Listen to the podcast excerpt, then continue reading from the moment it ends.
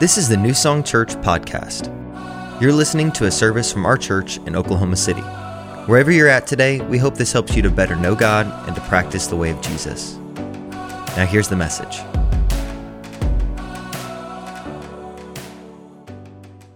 How's it going? Great is our God, right? And greatly to be praised. Amen. Hey, I'm so excited for all the incoming seventh graders that are in here today. Welcome, welcome. We're excited that you're here. Um, and I am really pumped about what God is doing in this next generation here at New Song Church. Um, if you're a parent in the room, I just want to implore you to get your kids to students on Wednesday nights. Um, I know that sometimes when they're transitioning from kids' church threshold into students, there's that tendency to like, ah, do we really want to do like the whole Wednesday night thing? Just another thing to have to do. And or maybe your kids are feeling like a little bit nervous about being with the high schoolers. I implore you, get your kids here. Um, I was just reading an article called The Kids Are Not All Right, and it was talking about this epidemic of loneliness, anxiety, depression. Um, when they surveyed the, this generation, Gen Z, they're, they're really having a hard time, a real hard time. And um, there's a community here at New Song Students and an amazing pastor and Pastor Jackson Wilson. And we are discipling and um, helping these kids to be fully formed followers of Jesus Christ. And your kids need community that is the same age as them that are chasing after Jesus like they are chasing after Jesus. So get them here. Wednesdays, um, if your kids are moving up, then this Wednesday is the first official Wednesday that they can start students, and they will not want to miss it. So be here for that. And then also, I wanted to let you know something really cool. Um, this week, we had 20 something Gen Zers here for the very first ever New Song Students Apprenticeship. Yeah. And so uh, you'll see some of the kids that are in the apprenticeship or students, they have these tags that say apprenticeship on them. And we're so excited because they're here devoting hours of their summer not just to learn how to be in ministry, but to first learn how to be followers of Jesus, how to apprentice under Jesus. And so we're so pumped, so proud, um, and really excited about what God is doing in this generation. They say the kids are not all right, but there are a, a group of Gen Zers that are so hungry for a move of God and an outpouring of the Spirit and revival in their generation. And I believe that our students are on the forefront of that here in Edmond, Oklahoma. So get them here. And also, we're in Overflow. Thank you, Overflow, for being out there. We love you. Yeah, give them a hand. And just to remind you, we have lots of space Saturday at 4 p.m. We have a service that meets then. And then also, like, truly be praying and interceding and pressing in for what God has for us for another building. Amen? Amen. All right.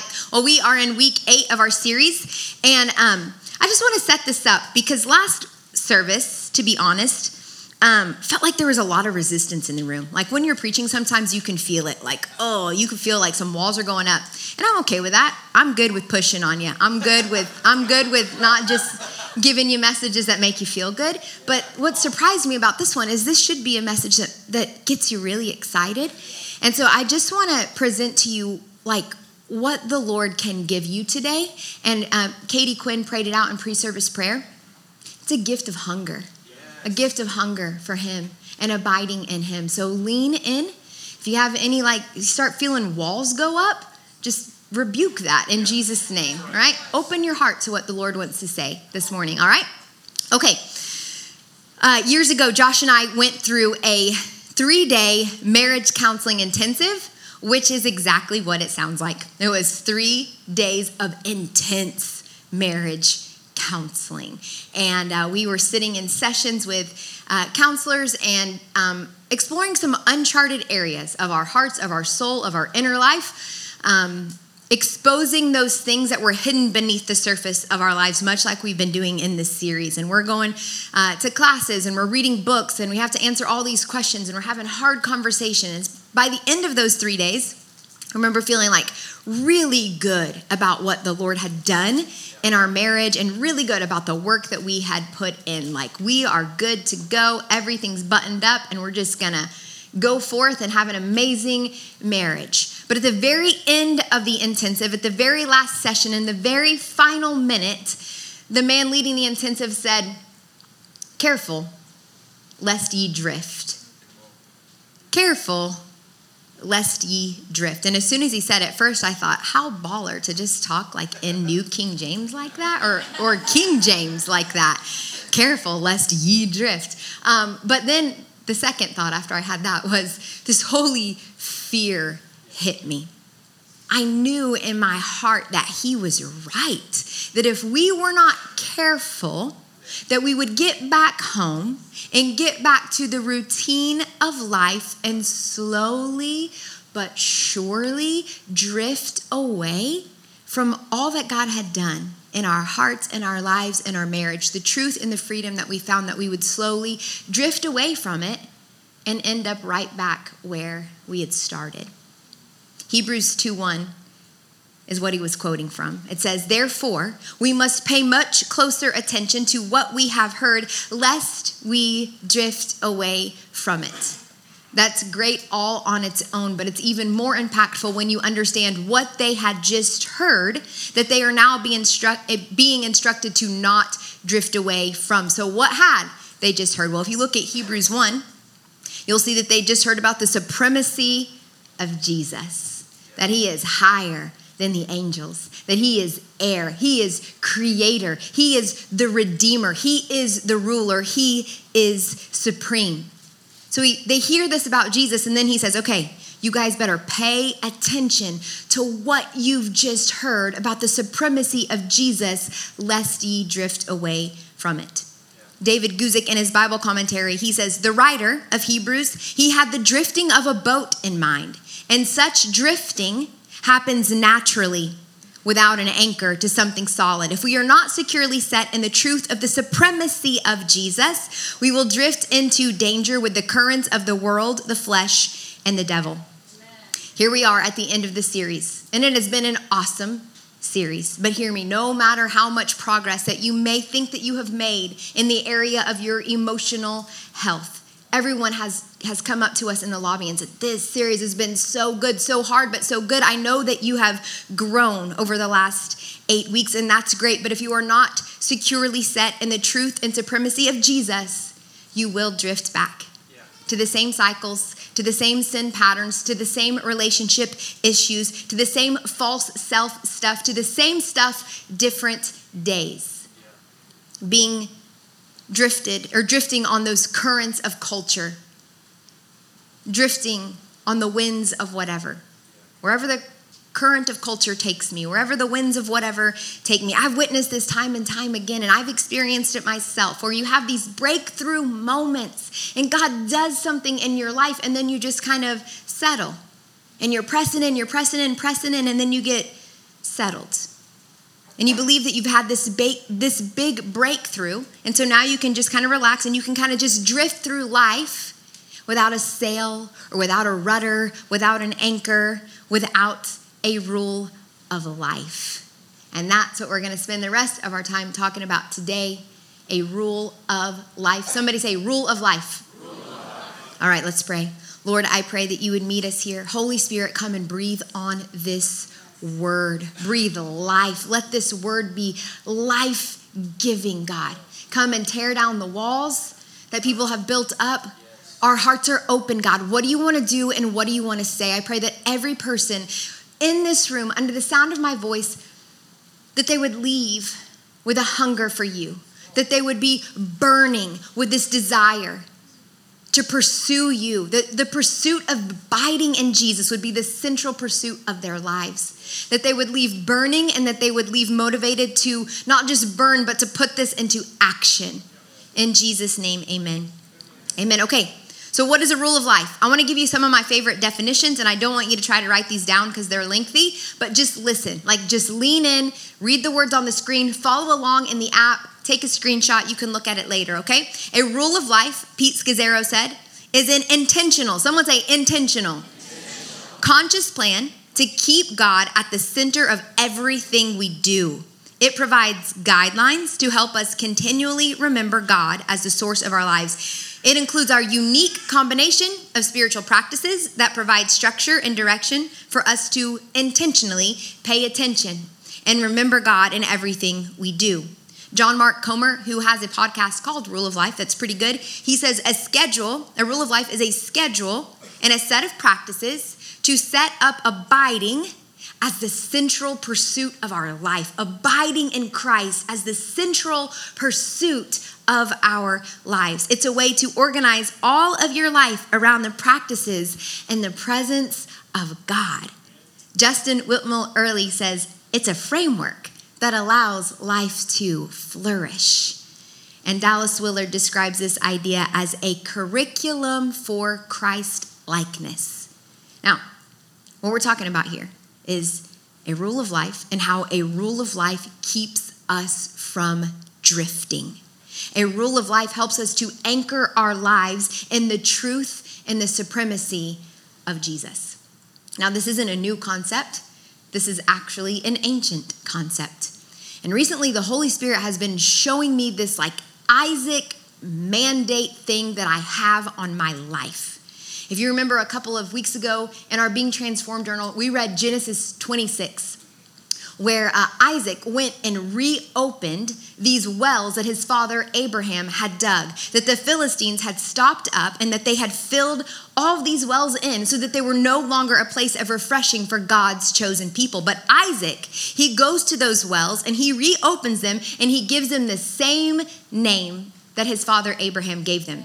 Now, I'm convinced that this is one of the reasons that God has called me here in Oklahoma City and to Edmond to reopen wells that have been filled in. Ancient practices and disciplines that were meant to refresh and water and rejuvenate God's chosen people, but have been filled in and have been trampled over. These life giving, refreshing practices that the church has drifted away from because of what C.S. Lewis calls chronological snobbery. This is where we think that we have advanced so far in everything technology and intellect and wisdom. We are way more advanced than those earliest followers of Jesus to go back to those old wells. Let's only dig new wells. We need new programs and new systems and new church growth initiatives. Listen, there's nothing wrong with new wells. Isaac dug those too. Those are great. But we can't just big, uh, uh, dig new wells and never go back to those ancient places of refreshing. Because when we don't go back to those ancient places of refreshing, we're not going back to the very type of wells that Jesus went back to over and over and over again for refreshing. And I don't think that that's panned out too well for the Western church.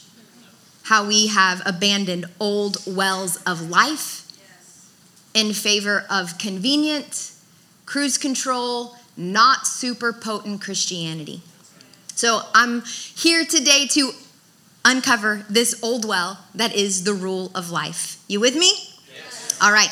Okay, so we see that this is so ancient, it goes all the way back to Genesis, the creation. We see that rhythm is at the very heart of our faith. Think about the seven day work week that the entire world lives by. There is nothing in nature to dictate a seven day week.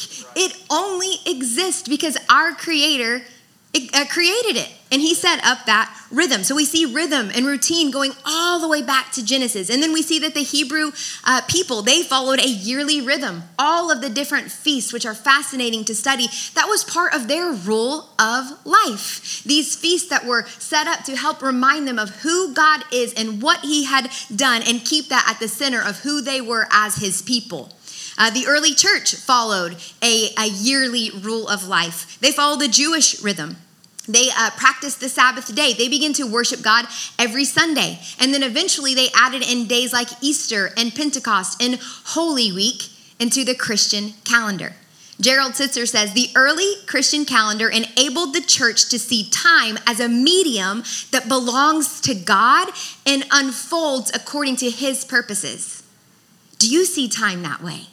As a medium that belongs to God and unfolds according to his purposes. The early church followed a daily rhythm too. It wasn't just a yearly rhythm. They gathered daily for prayer, for fellowship, for sharing all they had, for attending the temple, and gathering in homes in the evenings and sharing meals. Here's the bottom line, okay? The entire life of the early church community was oriented and organized around Jesus. It's beautiful, right? But by 360 AD, under the rule of Constantine, Christianity went from being a persecuted faith, where people were being martyred for their faith, it went from being that to a privileged and a fashionable faith. It became culturally acceptable to be a Christian, and church attendance began to grow, which is awesome. But sadly, there was a huge, steady decline in discipleship. As the church grow, uh, grew, discipleship began to decline. The more powerful and successful the church grew to be, the less Christian lives seemed to be oriented around Jesus. Does that sound familiar? There was a group of Christian monks that were grieved over the cultural Christianity that was taking over because they believed what I believe, what scripture says, that in view of God's mercy, in view of the cross, that we would offer our bodies as living sacrifices, holy and pleasing to God, that our worlds would be oriented around the supreme Savior, Jesus Christ. They were heartbroken. They were heartbroken, grieved over the amount of people becoming Christians just because it was popular and because it gave them some type of material advantage under Constantine. So this group of monks they decided to establish communities of faith in the desert to witness against and to create an alternative to the churches in the city that were being overrun by those Christians who were only interested in following Jesus because it was fashionable and favorable, not because they had any interest whatsoever in their lives being poured out as a liquid offering unto the Lord. So the monks launched this counter movement, and that's how monasteries were born. Now, over the next several centuries, there would be hundreds of these monasteries that were founded uh, the most influential monastic leader in the Western church was a guy named Saint Benedict. And he began to see the need for a set of guidelines for these monasteries so that he could keep the monks that were living in them, he could keep their lives oriented and organized around Jesus. Their everyday organized around Jesus, like he had seen modeled in the early church. Now, he developed this thing, he called it the rule of Saint Benedict, but it wasn't just one rule, it's like a set of guidelines. Now, the rule helped the community of believers keep their days ordered and full, but never frantic and never hurried. The rule involved, involved them praying for their work and working out their prayers. It involved worshiping God and serving their community in a very intentional and routine way. Now, I'm not saying that we need to become monks, right? The monks did not have it all right, but they did understand the importance of the believer's life being oriented and organized around our supreme Savior, Jesus Christ. Now, if you're like me, then you're probably getting like super excited about this message because you like words like rule and organized and structure who, who are those people in the room? Let me see you. If you like structure, organization, framework, routine, curriculum, like all, all good words. Or maybe you're like Pastor Josh. and you're a little bit more flowy and creative and fly by the seat of your pantsy. Um, and if that's you, you might be thinking, like, this sounds legalistic and perhaps even boring. Um, but I assure you, like, hear my heart, that not having a rule of life is actually what is heavy. It's actually what's burdensome. Like defaulting to the currents of culture and defaulting to the winds of whatever is way more burdensome than having a rule of life. Jesus said, My yoke is easy, my burden is light rethinking your habits, rethinking some of your practices and disciplines and your routines, that's not what's heavy. What's heavy is continuing to drift. We need a rule of life. Now, maybe you came from a super legalistic background, and that rule or that word rule, it kind of rubs you the wrong way. I totally understand that. I do. But but let me just explain the heart behind this word rule in a way that I hope redeems it for you, and you see how beautiful this word rule really is. It comes from the Latin word regula, which means a straight piece of wood like a ruler. It's beautiful, right? No, that's not the beautiful part. Okay. It also uh, is the word that was used for a trellis. This is the good part a trellis. Rule equals trellis. I want you to write that in your notes. You know what a trellis is? It is a tool that enables a grapevine to get off the ground and grow upward, becoming more fruitful and productive. Here's a picture of a trellis. See it? See the little guidelines and the structure? It helps the vine grow upward and bear fruit. Now, with that picture of a trellis in mind, I want you to listen to Jesus' words in John 15, 5. He says, I am the vine. You are the branches. He who abides in me and I in him bears much fruit. For without me, you can do nothing. Okay, underneath every thriving vine is a trellis, a structure to hold up that vine so that it can grow upward and bear fruit. Now, a vine that does not have a trellis, it will die. And if our life in Christ does not have some type of trellis, a rule of life, a schedule, a set of practices, some routine, and some rhythm, it will wither and it will be fruitless. Now, notice the point of a trellis isn't like neat, orderly rows. That's not what we're talking about. The point of a trellis is to give room for good things to run wild. G.K.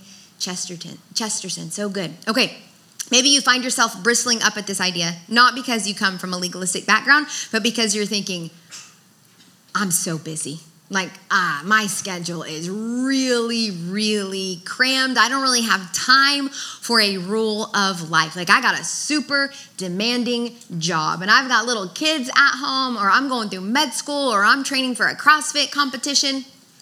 Listen, I get it. I have a demanding job and I have three kids at home and I'm not training for a CrossFit competition. But I do have a house to keep clean and that feels like sometimes, especially when I have to vacuum the carpet upstairs, it feels like I'm training for a CrossFit competition.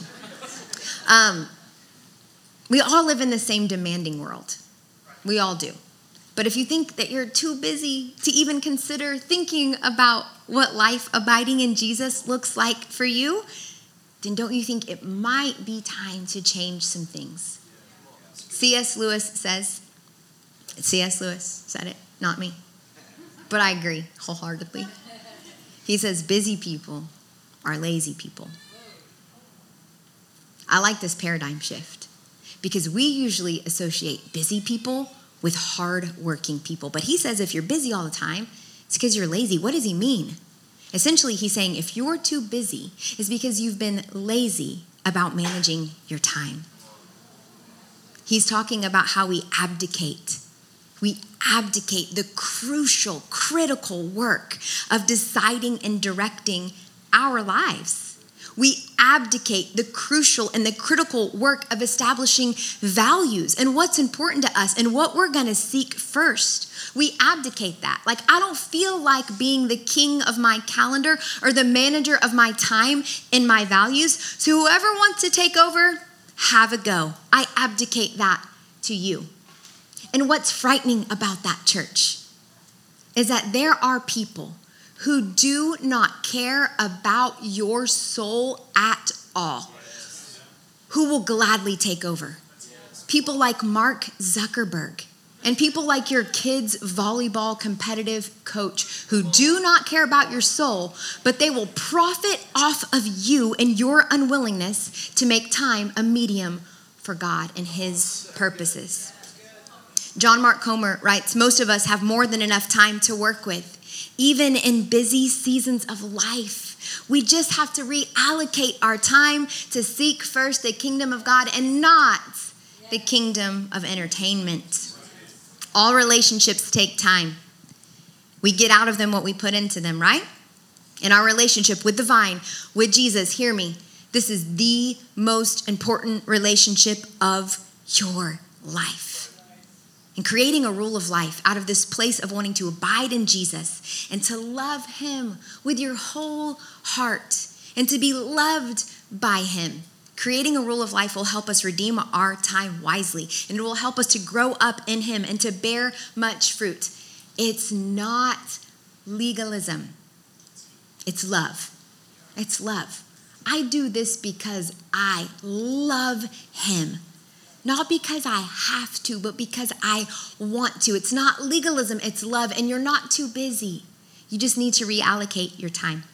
Okay, so how do we do this?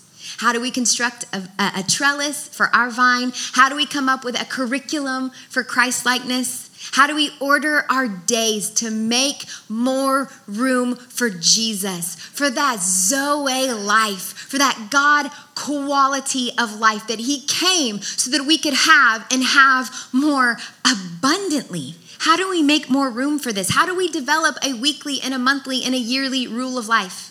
Now, I want to get super duper practical with you, but before we do that, before we get into the hows, how to construct a rule of life, first we need to understand a couple of things, okay?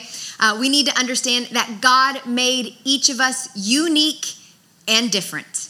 We all have the same destiny to abide in Christ and to be transformed into his image from one degree of glory to the next, to grow up in Christ. This is our destiny, but how we get there is going to vary from person to person due to factors like our personality, our gifting, our temperament, the city that we live in, the season of life that we find ourselves in. My rule of life looks totally different than Josh's rule of life. My trellis looks different than my friend Kristen's trellis or from Tammy's trellis. It's going to look different.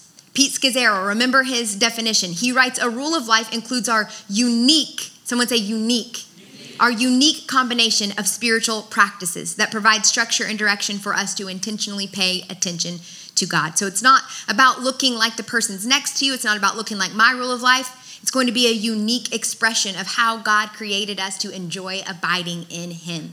Okay, second thing I want you to understand is what a spiritual discipline or a practice even is. Because the rule of life, it's going to be filled with spiritual disciplines or practices. So, what even is a spiritual discipline or practice? If you're taking notes, I do want you to write this one down. I'll say it slow, okay? Spiritual discipline. It's activities modeled by Jesus in Scripture. Modeled by Jesus in Scripture. That when undertaken, position you to be empowered by the Holy Spirit so you can do what Jesus would do if he were you. So you can mom like Jesus, dad like Jesus, run a business like Jesus, serve your neighbors like Jesus. This is Christ likeness that you can't walk in by willpower alone. That's what the spiritual disciplines are for. Now, this concept of discipline isn't a foreign concept to us. It's just something that we don't think about very often. Like we don't tie it together. Oh, that's a discipline. So I want to give you an example from my everyday life. It's not a spiritual discipline, just a regular discipline. Okay, every night I practice the discipline of setting my alarm. I don't trust my phone for some reason where you can like set it and forget it. I have to do it every night. I, I practice the discipline of setting my alarm and I have to practice it because without this discipline, I will not wake up when I want to wake up. I can will that the night before, like I really will. I'm just wanting so badly. Please, willpower, take over and make me get up at 5:30 a.m. But that is not happening unless I practice the discipline of setting my alarm. Okay, we engage in disciplines like this every day where we undertake an activity like setting the alarm, or like showing up to the exercise class, or like brushing our teeth. We undertake this activity that results in further abilities that we otherwise would not have. Without the discipline, I don't operate in that ability. The same is true with disciplines for our spiritual life. We undertake an activity that we see Jesus modeling in scripture, like prayer or silence or fasting or study or solitude. And that activity results in further abilities that we would not otherwise have. In the same way that if I don't set my alarm, I'm not waking up. If I don't practice a discipline, let's say silence, for example, then my willpower is not enough to help me to be slow to speak and quick to listen. I can will it. Oh, I really want to be better at being slow to speak and not just saying my opinion as soon as I think I need to say. I want to be I want to be slow to speak. I want to be quick to listen. But if I do not undertake an activity like practicing silence, where I'm routinely training instead of constantly trying. Like, I'm trying to do this, I'm trying to do this, I'm trying to be such a good follower of Jesus, I'm trying to be slow to speak, I'm trying, trying, trying. What if we shifted our mindset and we started training? Looking at these spiritual disciplines as training, consistent reps of being quiet before the Lord. When I'm doing that, I'm being empowered by the Holy Spirit to do what I could not do by willpower alone. I'm positioning myself um, in a place where I can begin to live out of the new nature that Christ Jesus has given me. The, dis- the disciplines position us to receive more and more of the Holy Spirit. Last week, Pentecost Sunday, we all sang out passionately Holy Spirit, all we want is more of you. All we need is more of you. The disciplines, along with prayer, along with asking to be filled with the Holy Spirit, they help us to receive more and more of the Holy Spirit so that I can look and talk and act and think more and more like Jesus something that I can't do by willpower alone. Amen? Okay, so let's look at 12 common disciplines, activities modeled by Jesus in Scripture. And um, we're going to uh, go through 12 of these, and then we're going to uh, talk about how do we construct our rule of life and how do we work these disciplines into our regular routines. Okay, so the first one is prayer. Prayer, discipline number one. This is talking with God and listening to God. A.W. Tozer said, Prayer is a continual, humble communion with God, day and night, under all circumstances, the pouring out of my heart to God in continual, unbroken fellowship. Now, this discipline is not about developing a prayer life. Like, hmm, I got to get me one of those prayer lives. No, this is about developing a praying life. A praying life, prayer is to be central. It is to be woven into the very fabric of all of our routines.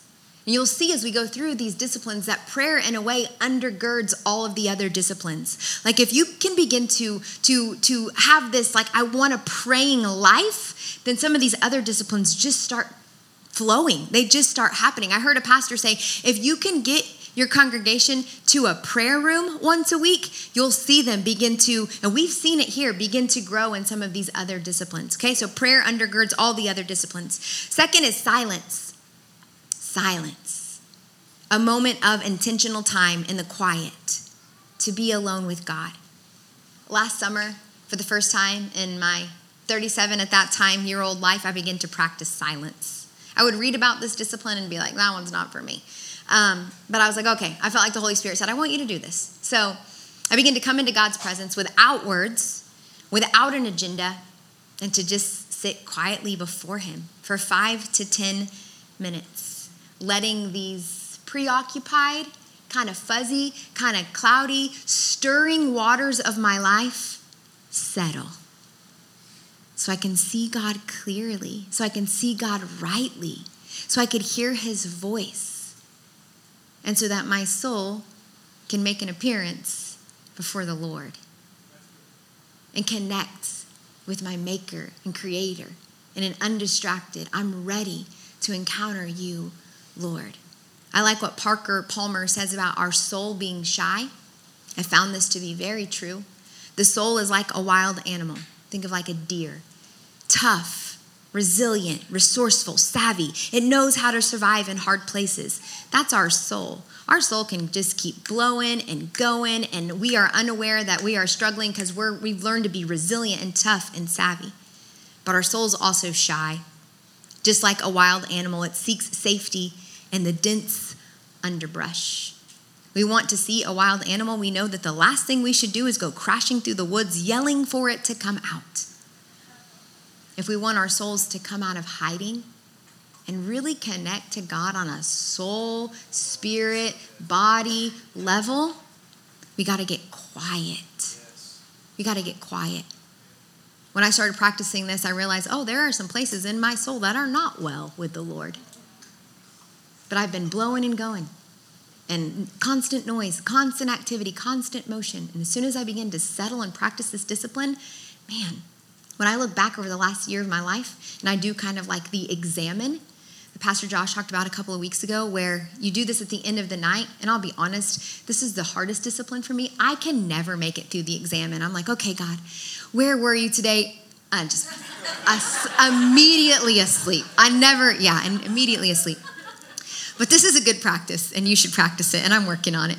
Um, but one that one question that you should ask yourself at the end of every day, the month, and the year is where and when did I experience the manifest presence of God and His love and His strength the most? And when I look back over the last year, honestly, it's in those places of being quiet before the Lord, in my secret place, just me and Him, or in my car on a quiet car ride where I'm wanting to, I'm wanting to, to, to see His face to be more aware of his presence. And whoosh, he comes in, and I feel so loved and so seen and so known by my Maker. It's on a quiet walk, silence. Try it. Try it. Number three, solitude. This is choosing to step away from human relationships for a lengthy period of time in isolation to make room for occupation of our lives by God. God, come and occupy my life. We see this in Jacob. We just read about this story in our Being Transformed journal where God comes to wrestle with Jacob, and it's when he is in isolation. Now, I've never scheduled time of solitude, but I want to. I've been thinking about that. Like, what would that look like to go away for 24, 48 hours, just me? in order to like occupy more of my life, Lord. But I have experienced a forced isolation. November of 2020, can you guess why? Got COVID. And I was also on sabbatical. And so during sabbatical, Josh and I are not at the church, we're not at the office. Nobody texts us, we're not working, we can't look at our emails, Slack, nothing. Social media, nothing. We are on sabbatical. And usually it's glorious. But we had we had COVID, and so we were like isolated from everybody, and we can't even like go to a restaurant or something or go see them. We're just like totally in forced isolation. But I'm telling you, church, that I will always say that November 2020 was a landmark month in my life. In that time of isolation, God came and occupied my life in a way that honestly, in, in, in 37 years of following Jesus, I had no idea that he could occupy my life like he began to do in November of 2020 in that time of isolation. He began to wrestle with me and things that I had like sang about as a teenager.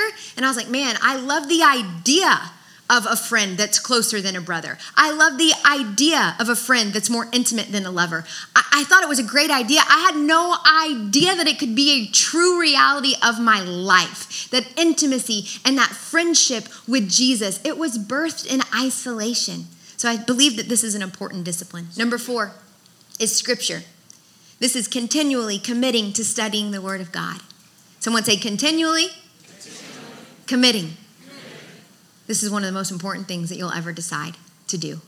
I've made a vow before the Lord that I will not a day, let a day of my life pass without setting my eyes on His Word, without letting the scriptures be in my view. Vacations, sick days, whatever. I want to spend time in your Word, not just quickly glancing at it, but meditating on it, chewing on it, letting it be to me the joy and the rejoicing of my heart. I'm telling you, if you will just make a commitment that I'm going to start with the Being Transformed journal, get a journal if you don't have one, and just make a commitment. I'm going to get in the Word every day. And at first, it may not be very fun for you. Or you're like, I'm not getting, I'm just keep showing up. Just keep showing up. It's the bread of life. It's a lamp to our feet and the light to our path. It is life and healing to all who find it. Let it be to you the joy and the rejoicing of your heart. Number five, fasting. This is a willing abstinence from food for a period of time. I'm not going to go into this one in detail, but we have um, some great resources on our website. You can look at our podcast, search fasting, New Song Church OKC. Six is the discipline of simplicity. Simplicity. This is structuring your life in such a way that it becomes more freeing. This looks like saying no to a million lesser loves so you can say yes to Jesus. What can you say no to? What's like occupying all of your time, all your mental energy? Where do you need to simplify so that you can say yes to Jesus? Number eight is worship the discipline of worship. This is engaging ourselves with, dwelling upon, and expressing the greatness, beauty, and goodness of God through thought. When's the last time you just let your mind fill up with the majesty and the beauty and the splendor and the strength and the glory of God? Through thought, through worship, or through words? Begin to sing him a new song. Josh told me he went for a walk this morning and he was like, I started singing a new song, and the whole mile, he's like, I never ran out of things to say because that's how good God is. Sing to him a new song. It's through the words, uh, the use of words, or maybe it's a ritual like dancing or painting, really anything unto the Lord. Eric Liddell, the runner from the movie Chariots of Fire, he said, I believe that God made me for a purpose, but he also made me fast. And when I run, I feel his pleasure. Running was worship for him, not for me. That's the opposite of worship. That is punishment. But for him, it was an act of worship. He could feel God's pleasure. So, what does that look like? Do you have a discipline of worship? And, and you think, well, shouldn't it be spontaneous? Shouldn't it be? The more, the more that you do this, the more it will be spontaneous. Number nine is celebration the discipline of celebration. We enjoy ourselves, our life, our world in. Con- oh, did I miss one? Sabbath. Thank you, babe. Did I miss one? Sabbath? Okay. Number seven is Sabbath. I skipped Sabbath. Um, Pastor Josh talked about this a couple of weeks ago. This is a 24 hour period, one day a week, that you set aside to resist work and to rest and worship. It's beautiful. He talked about it two weeks ago. Go back and listen to that podcast. Sabbath worship, celebration, the discipline of celebration. We enjoy ourselves, our life, our world in conjunction with our faith and confidence in God's greatness, in His beauty, and in His goodness. Typically, this means that we come together with other people that know God and we eat and drink and we sing and dance and we relate stories of God's goodness in our lives. Are you doing that? Are you celebrating with God's people, gathering around the table, like, look what the Lord has done, and laughing till your sides hurt? Right? Number 10, fellowship. This is engaging in common activities of worship and study and prayer and celebration and service with other disciples of Jesus. Hey, good news. You're doing this one right now. This is fellowship. Coming to church every week. This is fellowship. Being with disciples, doing the Jesus stuff with the Jesus people. Number 11 is service. Engaging our goods and strength in the active promotion of the good of others and the causes of God in our world. Serving like we see Jesus serving in Scripture. And number 12 is sacrifice. This is deliberately forsaking the security of satisfying our own needs with our resources our time, our treasure, our money, our talent, deliberately forsaking the security of satisfying our own needs with our resources in the faith and hope that God will sustain us. Okay, so this is an ex, uh, exclusive uh, list of the spiritual disciplines. There's more, but this is a solid 12. Okay, now without a trellis, without a guideline, without a rule of life, I'm telling you that you will rarely, if ever, just drift into practicing these disciplines. You won't find yourself like, oh, look, the currents of culture, they have me right over here, and now I'm all of a sudden just loving, enjoying silence. Like the currents of culture aren't going to drag you there, right? They're not going to make you float there. And the winds of whatever aren't going to have you end up over here like, oh my gosh, look at me. I'm just like loving God's word all of a sudden out of nowhere. That's not how it happens. You will rarely, if ever, stumble into abiding in Christ and bearing much fruit. It's not enough to just know that these disciplines exist and be like, yeah, those are great, and I should practice those. We need a plan. We need a plan. We need a trellis. We need intentionality. We need a rule of life. Okay, so I want to show you this framework that I feel is like super helpful to use. And I want to give you some examples for my own rule of life. Again, your rule of life doesn't need to look like my rule of life. I'm just trying to like get your wheels turning of like what this might look like in your everyday life. Um, so I'm hoping that this inspires you to put together your own rule of life this week and to make it super easy. We've created a worksheet for you. And by we, I mean Pastor Josh. I recruited him this week. You didn't know this about him, maybe, but he's an awesome graphic designer. And he made this rule of life, and it just reflects everything about my style. He just, you just nailed it. Thank you, babe. Um, It's at newsongpeople.com slash rule of life. You can find it on the app. You can find it on the website. It's everywhere this weekend. It won't, it won't be hard to find. But go and find it and download it and print it and fill it out. Okay, you'll see on the worksheet that I've um, separated. Uh, there's four categories pursuit categories that if we are pursuing these four things it's going to help us with the central pursuit of our life which is abiding in jesus. And these four pursuits are super easy to remember because they happen to be the same four pursuits of this house of this church. Okay so you'll see here slow uh, uh, throw that up there. Rule of life the first pursuit is the presence of god. The second one is transformational discipleship. Third is kingdom community.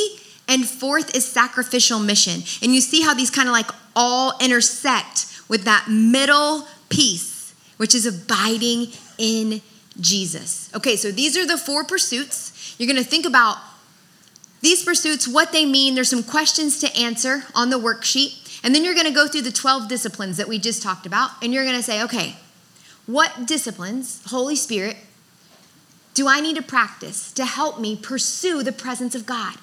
What disciplines, Holy Spirit, do I need to practice to help me pursue kingdom community and sacrificial mission and transformational discipleship? Okay? Um, so I'm going to show you my rule of life for summer 23, some of the pieces from it. Um, how am I pursuing the presence of God? What disciplines fall under that category? Now, when you do yours, you go through the disciplines, you're gonna plug them in in those four pursuit squares, okay? And there's three little bullet points. And here's what I don't want you to do I don't want you to just write prayer. Like, I think I'm gonna pray. I think I'm gonna fast on this one. Fellowship. Fellowship sounds good for kingdom community. No, what does it look like? Like, I want you to think about when you're gonna do it, where you're gonna do it, how you're gonna do it, okay? When, where, how, all right? Or when, how, what. Um, so for me, pursuing the presence of God, the disciplines that help me with this are prayer and silence. What does this look like? When and how and what am I going to do this summer to do that? It looks like for me daily sunrise walks.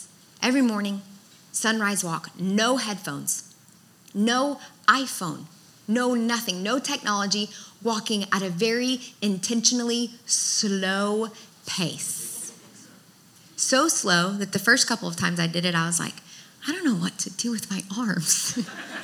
because I never walk this slow. I'm usually like a fast walker. But I felt like the Lord wanted me to walk slow. Like, why are you in a hurry? Just enjoy this time with me. What does it look like? It's me um, just breathing in God, just breathing in the sweetness of God as I listen to creation sing of his glory. The birds, the wind rustling through the leaves, the sunrise coming up in the morning, the heavens declare his glory. So I quiet myself for that first half mile, real quiet, real still, getting those waters to settle so I can see him rightly. And then the second half mile, I begin to breathe out prayers and psalms and petitions and requests to my God. Uh, another discipline that helps me to pursue the presence of God is prayer and fasting. Again, prayer undergirding so many of the disciplines prayer and fasting. When and how and what does this look like? It's a weekly uh, practice for me. Weekly, a lot of our staff does this. A lot of people that come to midweek prayer do this weekly fast from like Tuesday night at 6 to Wednesday after prayer, where there's no food during that. It's like a 20 hour period, but we're coming fasting and we're coming hungry, and then we gather together for a time of corporate prayer Wednesdays at noon. So that's part of my rule of life.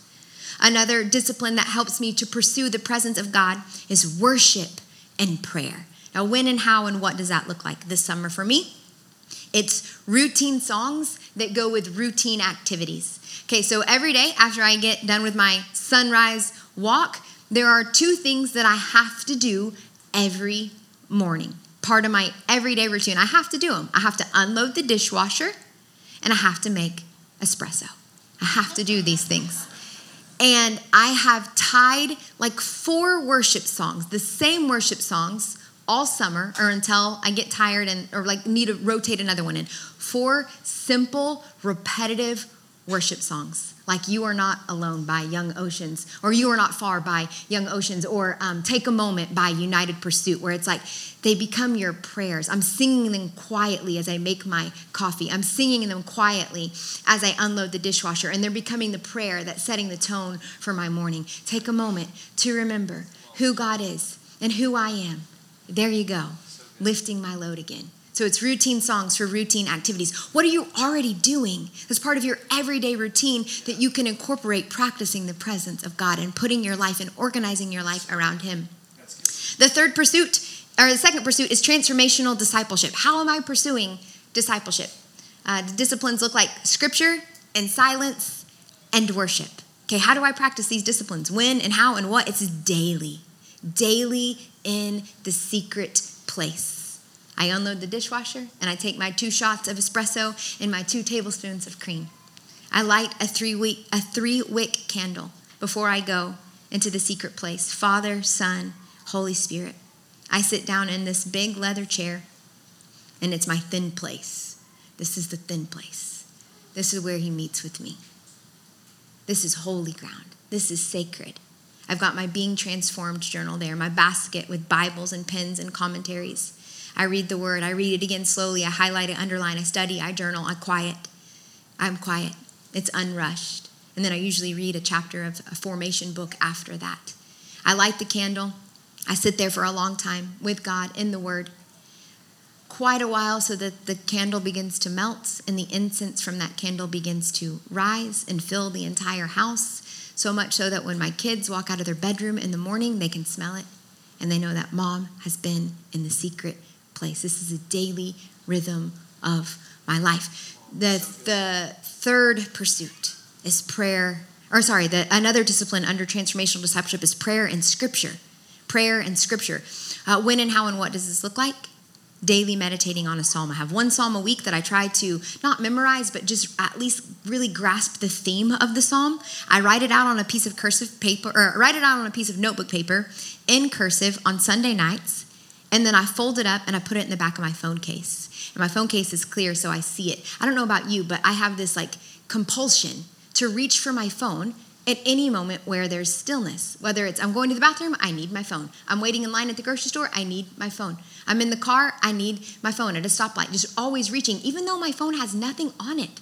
Social media apps, I've broken all of those habits, but just the habit of reaching for my phone. And I wanted to redeem that. And so the Lord was like, why don't you use it? Like, how can you incorporate me into that? So now every time I reach for my phone, I open my case, I get out that little piece of notebook paper, and I begin to pray through and meditate on a psalm. It's just part of my uh, my uh, rule of life. Another way that I practice transformational discipleship is the discipline of more scripture. When and how and what does it look like? It's for me stopping by these four consistent wells weekly. Four wells that God has placed in my life via technology. First stop is New York City, New York. Second stop is Portland, Oregon. Third stop is Guildford, England. And the fourth stop is Kalamazoo, Michigan. All amazing churches that I love dearly that are preaching scripture based sermons each week. And I make time throughout my week to listen to each of those podcasts every week. So, four sermons a week. Um, and I do it, I tie it into stuff that I'm already doing in the car on the way to take the kids to school or uh, while I'm putting on my makeup, I'm listening or I'm getting ready for bed. So it's tied into things I'm already doing. The third pursuit is kingdom community. What disciplines do we need to do to participate in commun- uh, to pursue kingdom community? The disciplines of celebration and fellowship. Celebration and fellowship. What does this look like? When and how and what? It's bi weekly coffees for me with a soul friend. Thursday mornings, 7 a.m. Mediocre coffee, amazing time with a soul friend that loves Jesus. What's God doing in your life? We talk about the word, what God's showing us, our families, celebration, and fellowship. Another discipline here is fellowship here every week. This is part of my rule of life. My mom instilled this in our family from the time I was tiny. Part of your rule of life is you are at church when the doors are open. Another discipline here for me is prayer and Sabbath and celebration. They kind of all come together in the glorious Sabbath day. The 24 hours of rest, Thursdays from 6 p.m., Fridays to 6 p.m., where we're resisting work, where we're resting and we're worshiping and we're having family dinner together. That's our fellowship. That's our celebration where we laugh. We have family prayer, family communion All those disciplines are all piled up in the Sabbath day. And then the fourth pursuit is sacrificial mission. What disciplines do I need to engage in to pursue living on sacrificial mission? They're the disciplines of service and sacrifice. What does this look like for me? When and how and what? A, a lot of different ways, but this summer it looks like um, yearly, that yearly summer New Song mission trip that every year I want to go on a mission trip with New Song, once a year at least, until God tells me otherwise. Next Sunday, I'm going to be preaching in Mexico, Puerto Penasco Christian Fellowship. So be praying as we pour into their church, their leaders, and then we go prison ministry and go visit dumps where families are living, ministering Jesus to them, praying that we see Jesus in them and that they see Jesus in us. So it's part of my rule of life. I'm going to go on mission. I'm going to give up, sacrifice a week of my life to go and love people like Jesus loved people. Simplicity, the discipline of simplicity. When and how and what. This is weekly, sometimes daily. Just saying no to lots of lesser loves, saying no, so that I can make it my ambition. Like the church in Thessalonica, Paul said, make it your ambition to lead a quiet life, not a busy life where you've got a million things going all of the time. Make it your ambition to lead a quiet and simple life. That means say no to some things that a lot of people won't say no to. No to social media a lot of days. No to mindless TV or movies. No to that closet full of clothes that you have to sift through to try to pick out what you're going to wear every day. No to makeup a lot of days so I can spend more time in the secret place. No to trying to build a platform or to get followers. No to gourmet dinners. No to perfectly landscaped flower beds. Just no to a lot of lesser things so that Jesus can be my one thing. Now, for you, you may be like, wait, I love gourmet dinners and I love gardening. Like, that's how I Sabbath. That's how I connect with Jesus. That's the beauty of this. Remember, it's you, a unique combination of spiritual practices and disciplines. The point is not to structure your day and week like I structure my day and week. You may not be a sunrise person. You may be a sunset walk person. You may not be a walker at all. That's okay. The point is to connect with Jesus in the unique way that He created you to enjoy abiding in Him. The point is also not to bite off more than you can chew. Do not go home and say, I'm going to start getting up at 5:30 and I'm going to practice every discipline every day. That's not the point. Okay? Prayerfully, prayerfully go about this. Maybe it's 3 disciplines that you focus on this summer. You're being led by the Spirit here. Maybe it's prayer, maybe it's scripture, maybe it's Sabbath. And you set aside some time this week to map out what it would look like for you to start to incorporate these into your daily routines, things that you're already doing, and maybe make some shifts in your schedule. I'm telling you that just a few intentional adjustments, just a few intentional adjustments, and before you know it, abiding in Christ is the most natural thing that you do. You don't have to think about it. You don't have to write it all out. I didn't at the beginning of the summer say, this is how I'm going to practice the presence of God. This is how I'm, this is going to be my rule of life. It just comes from this place of like, this is just what I want to do.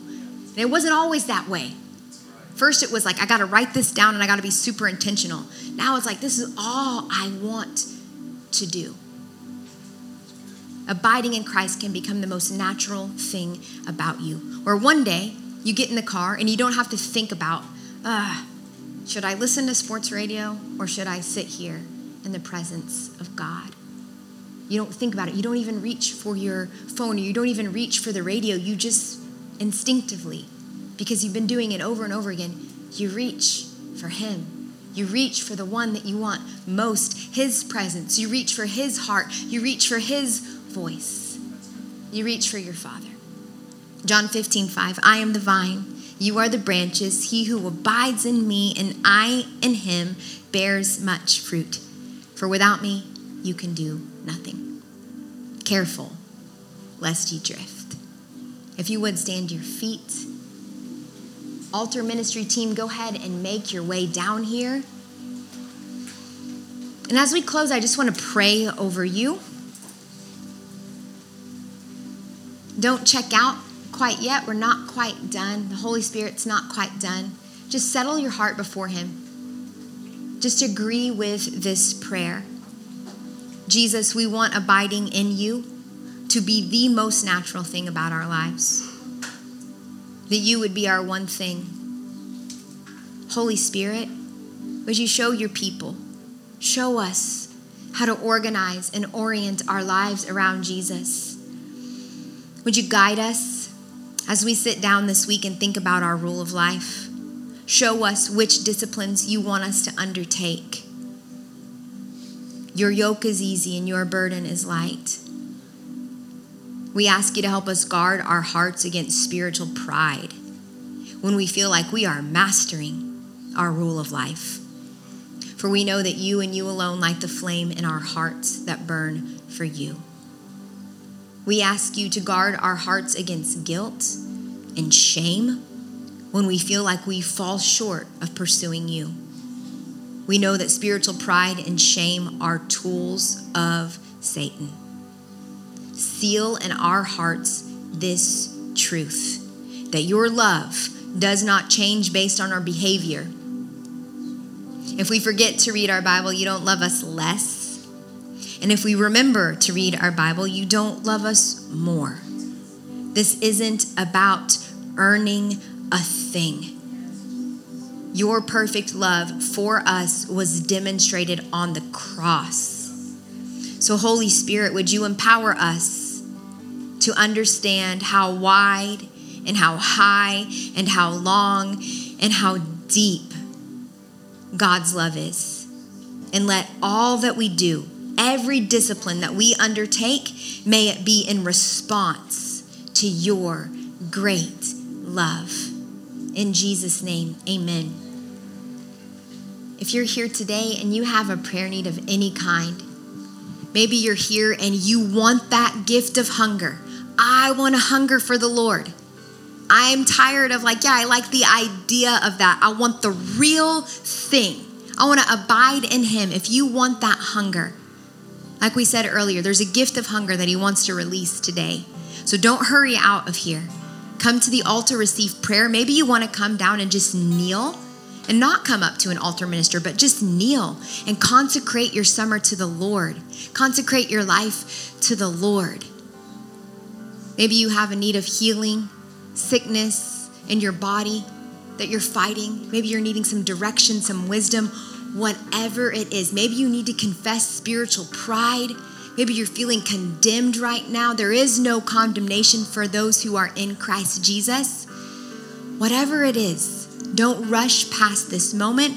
Come forward for prayer. If you don't have a tongue on your heart, then sing this song, make this song your prayer. Holy Spirit, I pray that you would draw every person in this room to the altar to step out in obedience and surrender into where you are leading in Jesus' name. Amen. Thanks again for listening. For more information on our church or for more resources to help you grow in your faith, go to newsongpeople.com or download our app by searching for New Song Church OKC in the App Store.